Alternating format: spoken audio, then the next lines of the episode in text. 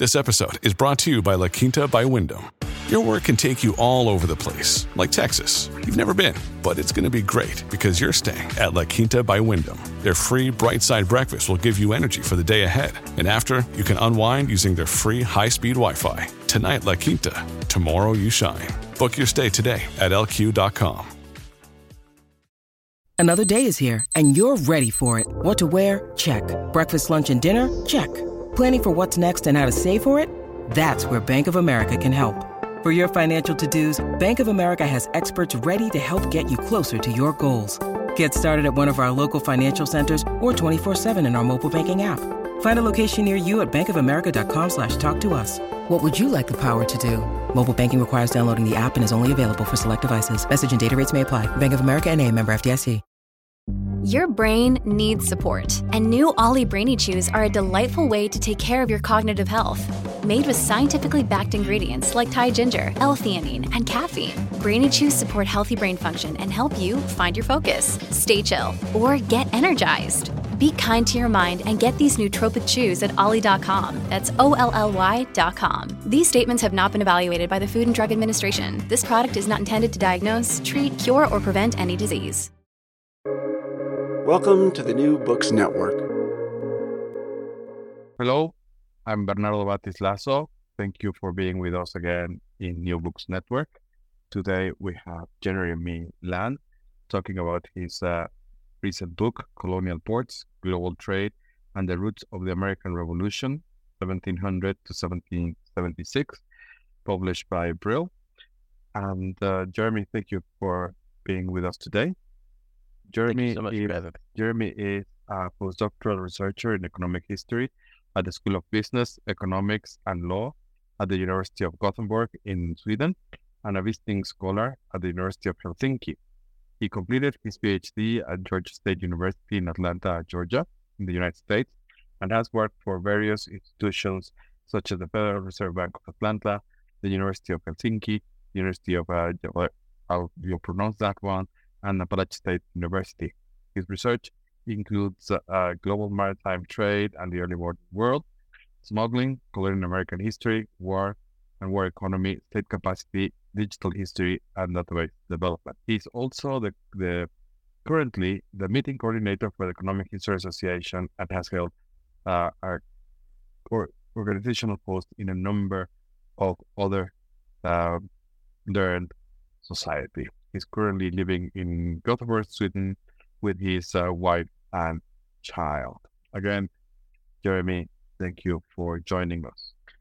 And my first question... Thank you again for having me. And my first question would be, um, how did you become an academic since you, you know, done all of this other work before or after?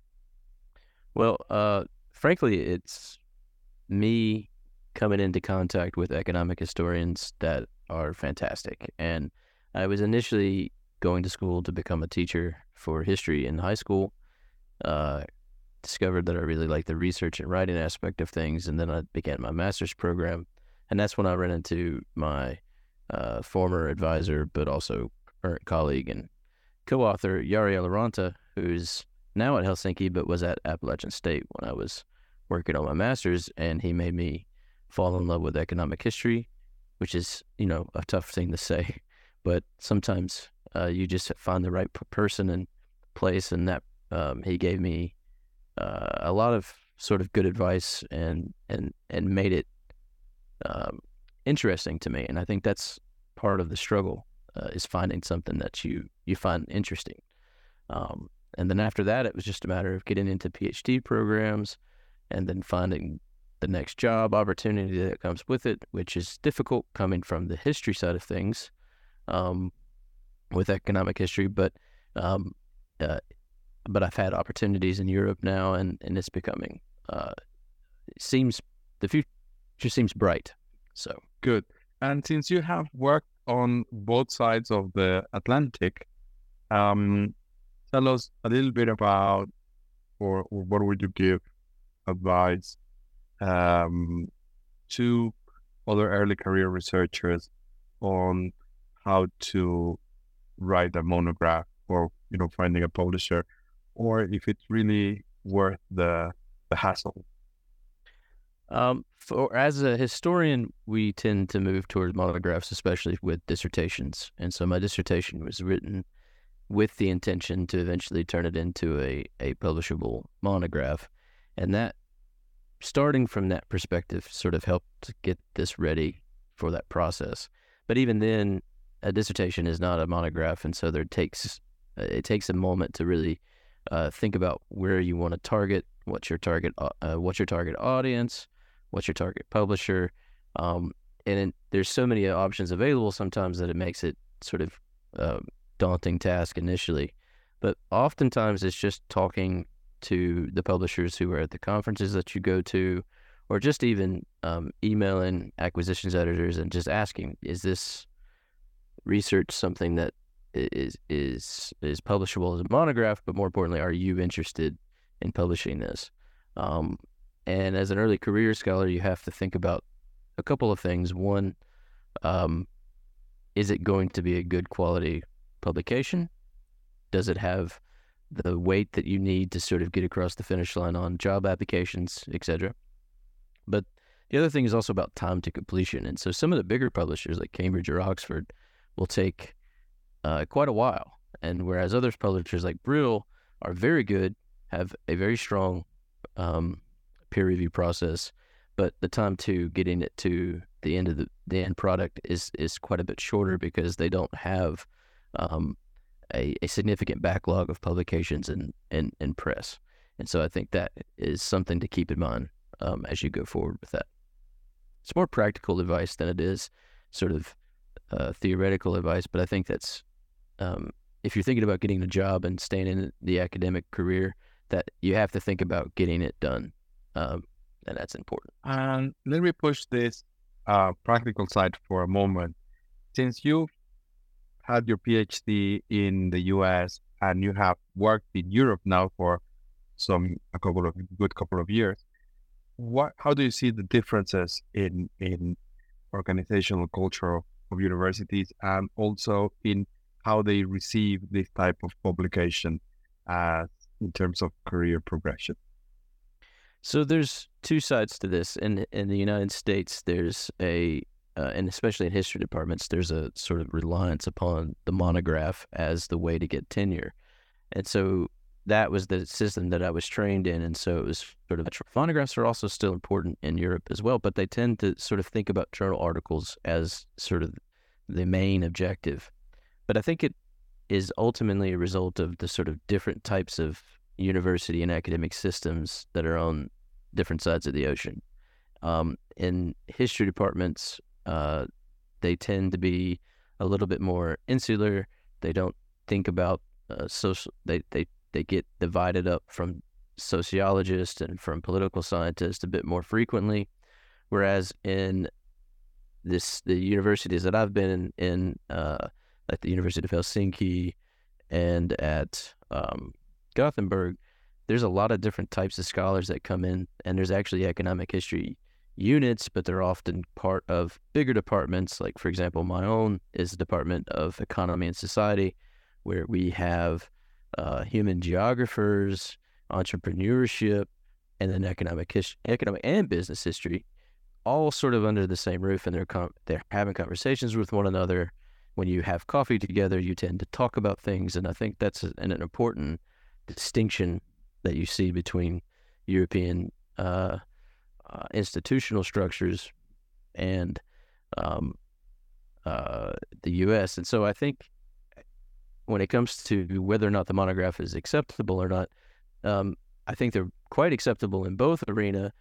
The U S puts a bit more emphasis on it, whereas the Europeans tend to put more emphasis on the uh, the big-time journal publications. But I also don't, they're also very much interested in the monographs as well, um, especially as we move more towards open access type of world where that, that becomes Uh, more readily available than it used to be.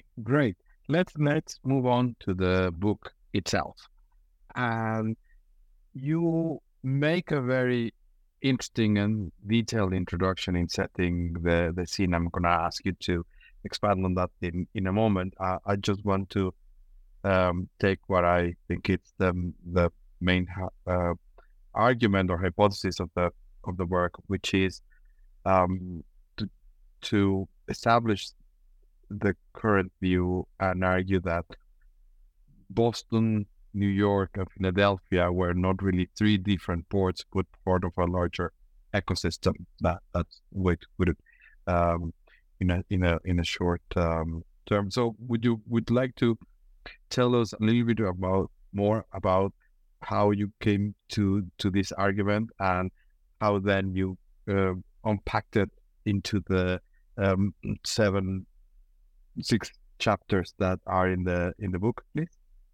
Yeah, absolutely. Um, the way I came to the subject is actually, a, you know, in many ways, um, a similar way to I came to the academic career, where having conversations with the scholars that were leading my, or at least supporting my career and advising my career. When I sat down with my advisor at Georgia State University, Ghulam Nadri, uh, I had initially d- intended to write something about the economic impact of the military occupation in Boston just before the revolution, uh, and, and in, through the first year or so of the revolution. And and I, he sat back, listened to what I had in mind, and then asked one very important and quite a question that I didn't really think about before, and that was, well, why Boston? Why did the British occupy Boston? And when he asked me this question, I didn't quite know the answer to that. And I think that led me on many different paths as to, okay, well, why why was Boston so important to, to the British, and why why was it that this was a place of hotbed resistance, uh, a hotbed of resistance, and so why why is it that the British were willing to spend um, quite precious military resources and naval resources, for that matter, in suppressing what um, has often been called backwater Uh, colonies, right? And so I started looking into it a little bit more deeper, and then I realized that these trade connections and this this, this trade that was flowing through not just Boston but New York and Philadelphia, which, uh, by the way, were also occupied at various points during the uh, American Revolution, and and I realized that these three cities had a, a quite outsized influence on um, North America and really the Atlantic economy as a whole. And so I was actually looking a bit more about why they even wanted to um, suppress this rebellion in the first place, and that led me to this argument that I developed.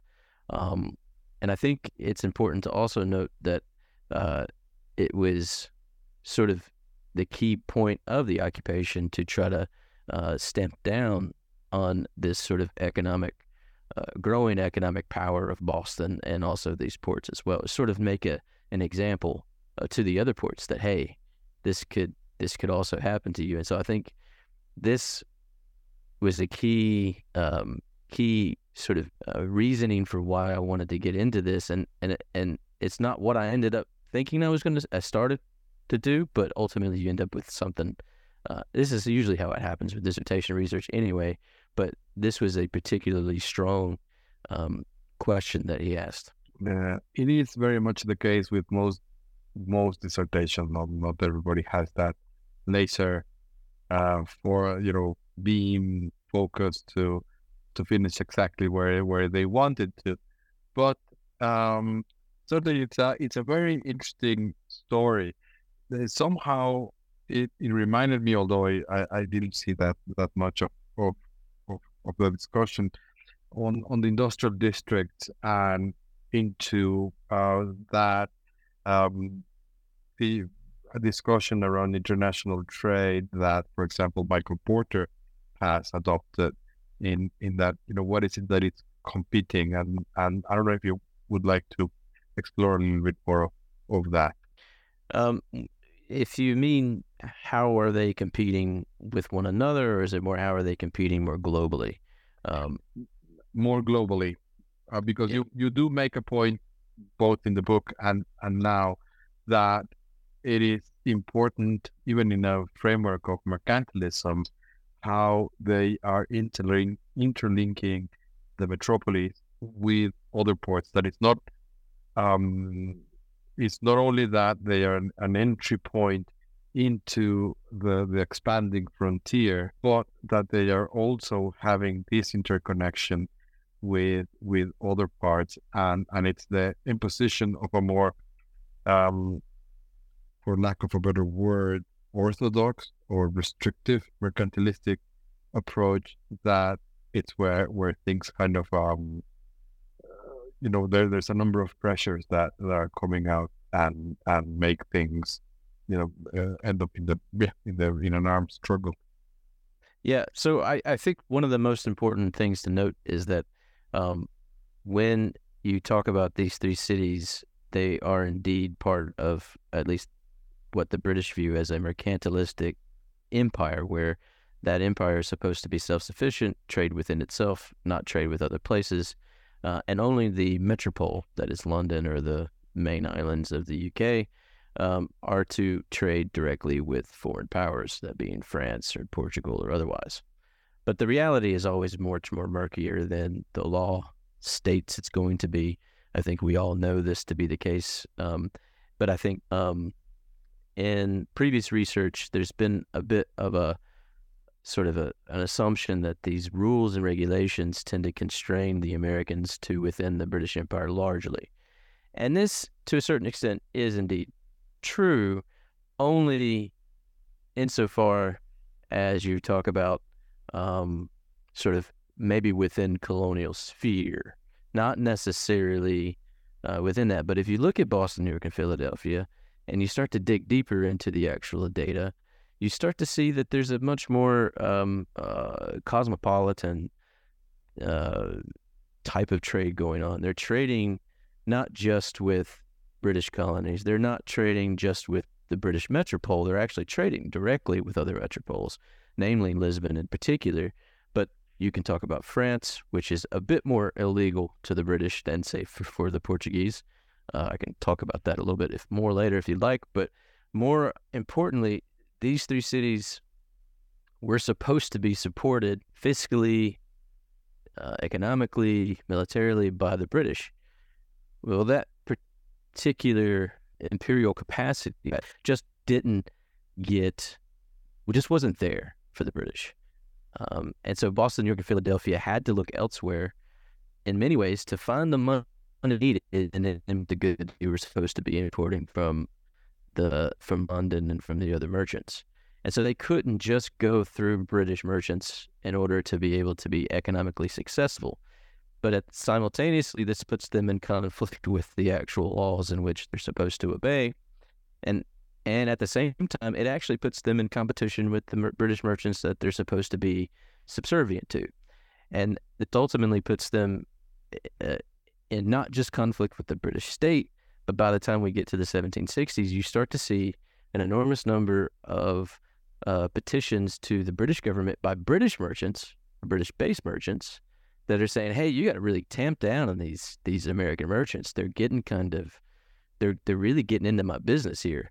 So that's more of a. Uh, uh, it, it it's really important to note that that it's not just a comp- uh, sort of imperial or colonial resistance to imperial rules. It's also colonial um, growth and economic growth coming into conflict with the actual. Uh, subjects who are supposed to benefit from mercantilism. Indeed. And and that's probably part of the fascination or uh, or not. You you mentioned in your chapter three specifically sugar, and there has been or, or there is a, a, a strand of literature that uses sugar and another one uses cotton as measures of globalization. I don't know if you want to expand a little bit of that, because this is in the context of of trading commodities and and later on inter intercolonial. Yeah, I think if you look at these three cities in particular, you have to say that um, sugar is a a core uh, commodity for all three economies, but you also have to add uh, fish and grain to that as well, um, because most of their trade really is with the West Indies and to the other parts of the colonies on the western half of the Atlantic. Um, most of the ships that are going to and from uh, Boston, New York, and Philadelphia are going to places in uh, the West Indies or along the coastal North America. Um, and sugar is sort of an I don't know how to, it's, it's really, there's a lot of different ways that sugar play uh, plays a role in these economies.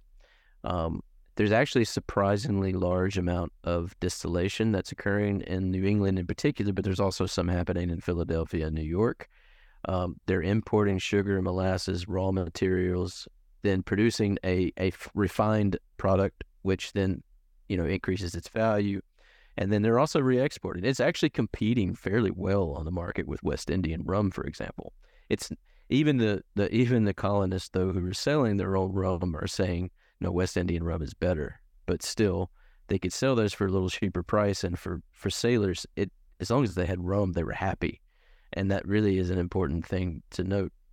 And and I think I think when it comes to sugar, it also had a sort of extremely, um, uh, uh, what's the word, uh, symbiotic relationship with grain and and fish, um, for because the West Indies did not produce enough food for its uh, slave populations, for its labor supply, they were they had to import goods from uh, areas north to be able to feed um, both slaves and the colonists themselves.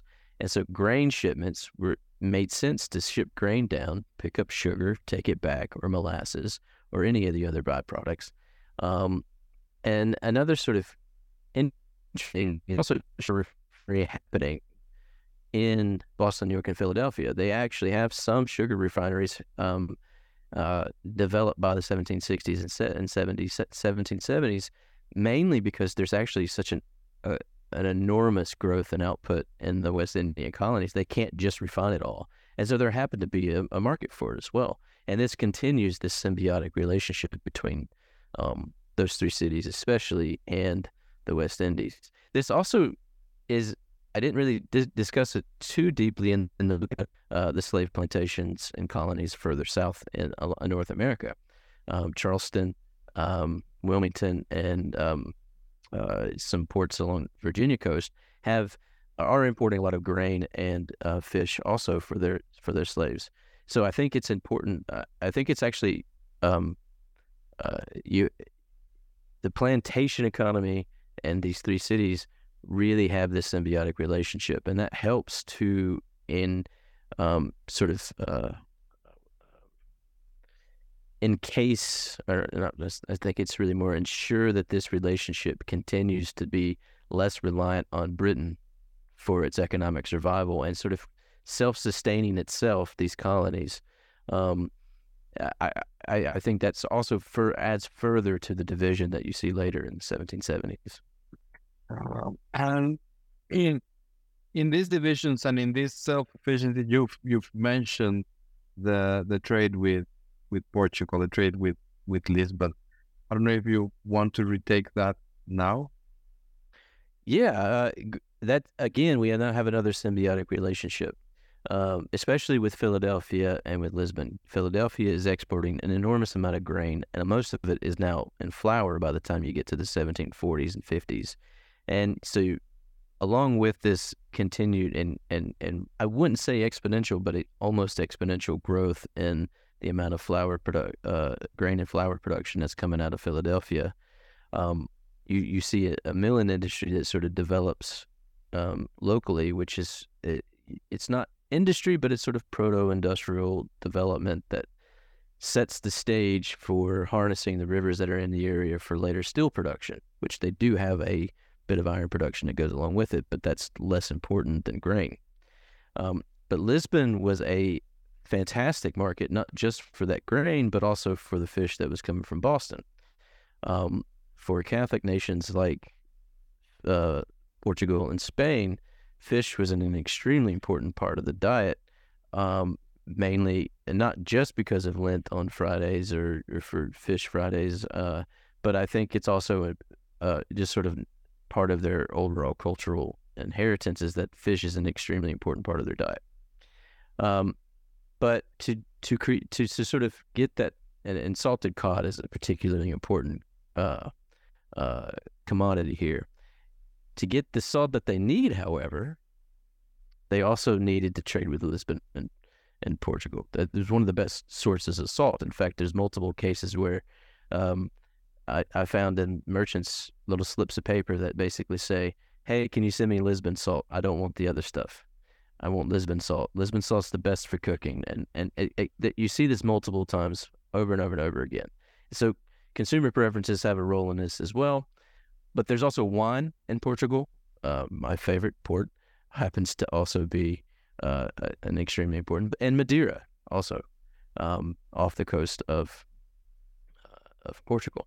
And all these things work together because the grain and the fish had a huge market in Portugal and Spain. They were not as huge. There were not as many. Uh, there's not not much of a market for it in Britain, where they're supposed to trade these things. When you need mealtime inspiration, it's worth shopping Kroger, where you'll find over thirty thousand mouthwatering choices that excite your inner foodie. And no matter what tasty choice you make, you'll enjoy our everyday low prices, plus extra ways to save, like digital coupons worth over six hundred dollars each week. You can also save up to one dollar off per gallon at the pump with fuel points. More savings and more inspiring flavors make shopping Kroger worth it every time. Kroger, fresh for everyone. Fuel restrictions apply. At Evernorth Health Services, we believe costs shouldn't get in the way of life-changing care, and we're doing everything in our power to make it possible. Behavioral health solutions that also keep your projections at their best? It's possible. Pharmacy benefits that benefit your bottom line? It's possible. Complex specialty care that cares about your R O I? It's possible. Because we're already doing it. All while saving businesses billions.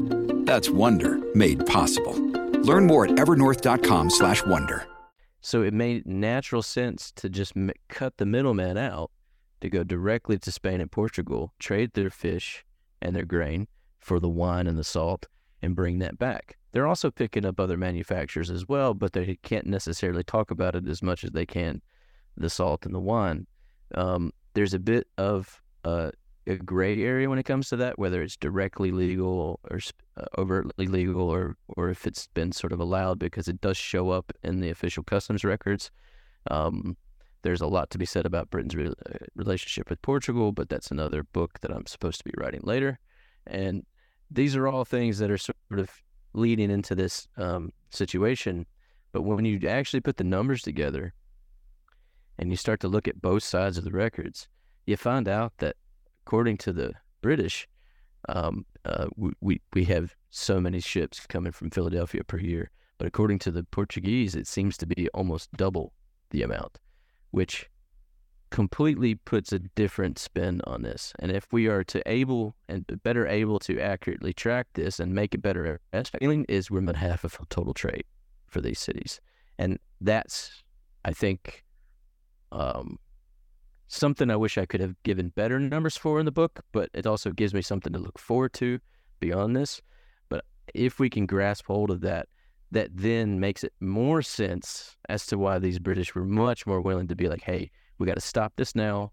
We got to put the clamps down, and this is it. Um, a naive question.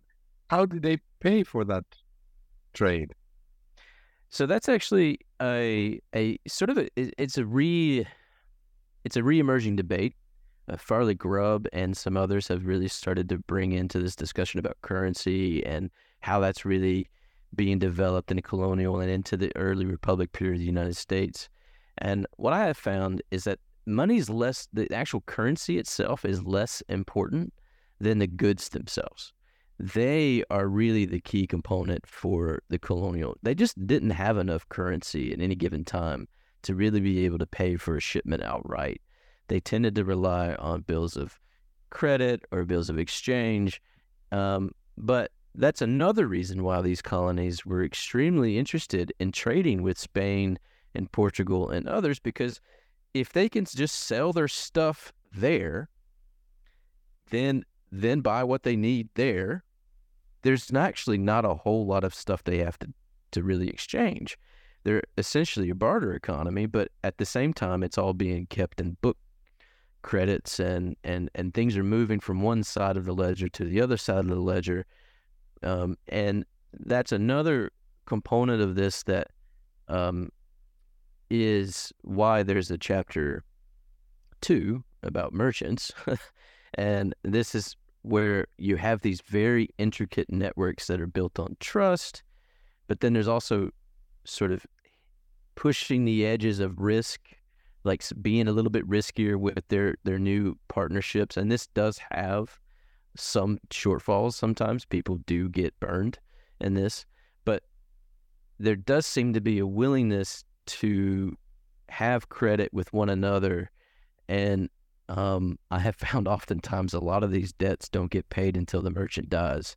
And it's just a matter of then we just reset and everybody fixes their books and we move it from there. And and it, it it's really it's really kind of an intre- interesting and complicated system. Um, but at the same time, when mer- when currency was necessary, and sometimes it was, they used a mix of currency. Spanish dollars were the favorite, of course. Uh, they were the best quality. But oftentimes, they, they would use whatever they can get their hands on. And there were a couple invoices where there were about, I think there was one in particular, John Hancock, the famous John Hancock was dealing with, had eight different currency types um, from about three different empires. And so there's a whole lot of mess. I mean, he's putting value to it and everything. And it's actually kind of an interesting story. But um, and I, I think it's a really, um, I think that's, it's just really interesting. And it's, I, I guess I'm a little bit nerdy in that sense. I find all these different com- ways in which they did business uh, fascinating. Um, uh, and, and hopefully uh, other readers will find it fascinating too. Yes, I am. Uh, we, we do. We do. And uh, thank you for, for, for the insight. Um, you, you end chapter six with a salutatory neglect and the sparks of, of revolution. Why drawing the line? Well, will you explain what is salutatory neglect and why draw the line at at uh, the start of the revolution?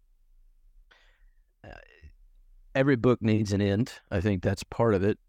Uh, the other part is I think you have a changing system. It's um, once you get past the American Revolution, they can trade with whoever they want. There's really nothing that stops them except, you know, maybe the war itself. Um, but I, I, I really wanted to focus on what I see as a, it's hard to call it a myth so much as it's sort of overemphasizing this idea that the British um, just sort of let the colonists do what it was just, and we're like, no, maybe we should probably not be. Um, And I think that's an incorrect view of things because at all times the British were trying to stop this smuggling or what they perceived as smuggling, um, to stop this trans-imperial trade, to sort of put the clamps on, on on these three cities in particular, but in general, all of the the North American colonies.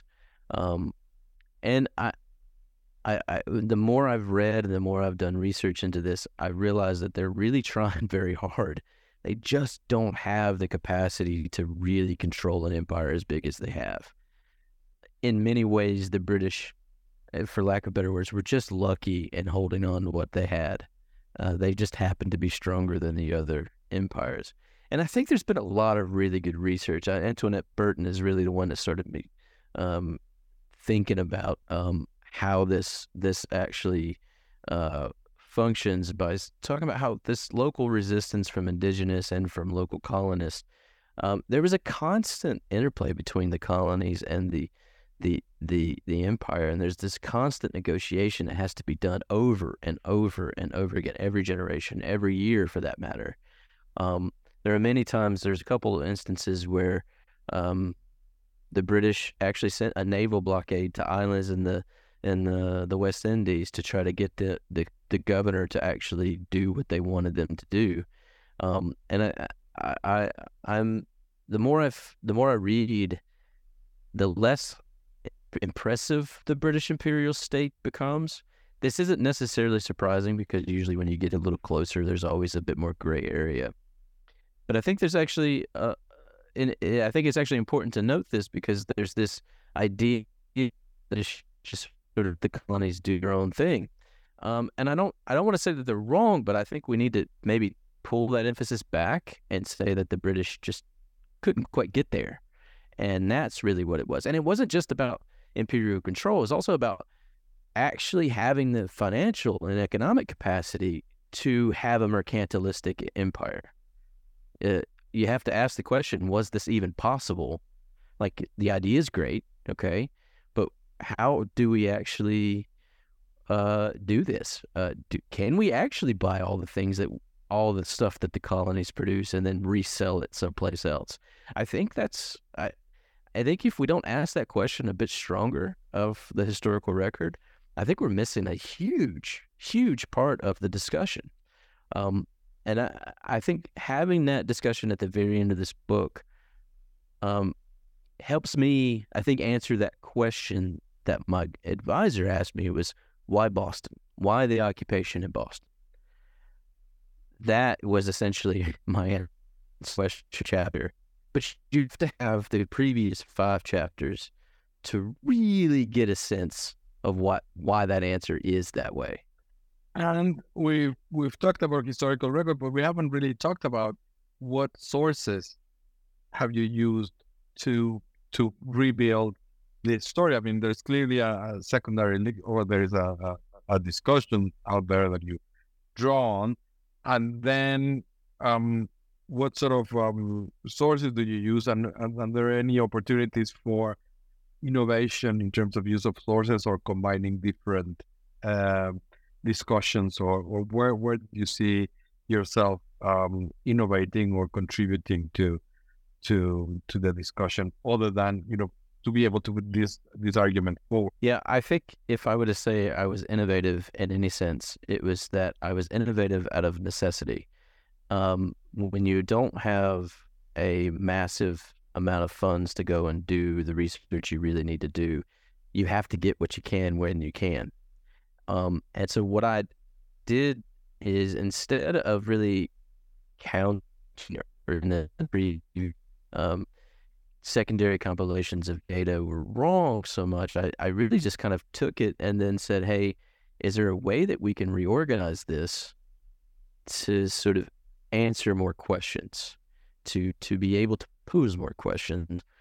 And then after that, I realized there's more questions to ask, and then it allowed me to go into the historical archives, especially in Boston and Philadelphia, to say, okay, and it, there's not a very fancy way of saying what I'm about to say, but it really just took a lot of time looking at a lot of different um, documents, taking photos, and then looking at them from plane ride to plane ride, um, looking at everything, and just honestly uh, gorging myself on the historical archive so that I could understand.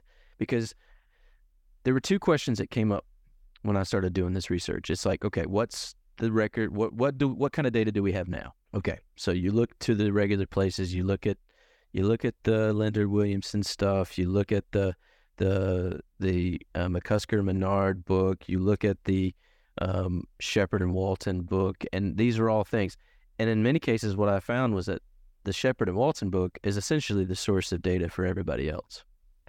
And it's fantastic. There's nothing wrong with this data. It's the most complete record we have for colonial trade, and it's only for essentially five years, seventeen sixty-eight to seventeen seventy-two.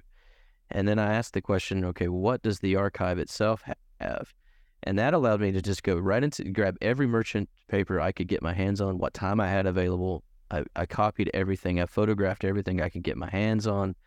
And honestly, the next question that comes up was, okay, well, how did they do business? It was similar to your question. Well, how did they do it? How did they actually do this? And you know what? There's not really a great article out there or a book out there that explains this in very good detail. And so I had to do it myself by looking at the records, uh, talking with scholars about what they've seen in the record. Um, and I don't want to, and I, I really don't want to make it very clear. There's a part in my acknowledgement where I say that this is, there's no such thing as a single author book. There's really not. Because these conversations with other scholars, especially at all the conferences that I've organized and taken part in, which I've been very lucky to be able to do, has has really shaped my thoughts on this, because its ability to ask, okay, what did you see when you went to the archive? Okay, what did you find here? And and it's not just asking about archives in Boston, New York, and Philadelphia, it's about archives in general in the eighteenth century. It's like, what's there? Um, and Then I moved beyond that and said, okay, what's the digital archive say as well? Because the digital archive is beginning bigger and bigger and bigger, but There's a fundamental problem with that, and that is they're all very decentralized. There's nothing that says this is here, there, there, and there, and there. Um, and so newspapers became extremely important. This is where I was able to recompile the entries and clearances from Philadelphia, because there's great compilations in the past, but they didn't show me their work. And I needed it divided down to actual specific locations so that I could reorganize them into trans-imperial destinations, intra-colonial destinations, and then to Britain, so that you could really see the comparison between how many of these ships are flowing to these different places. And and I would be, it sounds sort of, it sounds a bit boasting, but I, I most certainly looked at tens of thousands of documents throughout this entire process. And I still look at these things, and I still find stuff that I didn't see before. And I, I think if economic historians were to be a bit more um, bold, I think is the word, and to actually go into these archives a bit more, I think we could probably put a more of a human face to these numbers from time to time. And I think that's an important distinguishment, is what I tried to do is try to, yes, this is an economic history book. Yes, this is going to have a very analytical structure to it. And yes, there's going to be an argument to it. But there's also people that are actually moving these things around. There's there's there's actually something behind it. Um, and it doesn't always come through in the book. I realize this, but I always want to make sure that there, the documents that I used have a, a human history to it. Um, and that's something that I'm trying to do with my future research, is try to think about how we can create digital sources and databases that reflect that very thing, that reflect the source where it came from, and not just pull the data out and say, this is data that I found in this place, but really try to reflect what how they perceived it. Because if you don't understand exactly why they wrote the invoice in the format that they did, you might actually miss the fact that they're doing it for a reason. There's a practical reason why they're doing it in this way. You also can understand a little bit more as to why Bostonians would trade more frequently with, say, Lisbon or with Portuguese than with Church, all right? But it also, if you think about the way that they organize themselves, and if you even just, even just the, the way ships are loaded themselves, just having the understanding of that changes view to how goods occurred and why it happened that way. Um, yes, you can have a bigger argument at the end of it, but you can also uh, uh, have a bit more practical reasons for why they're trading with, say, um, uh, Haiti instead of, say, Jamaica. There's there's there's really good reasons usually.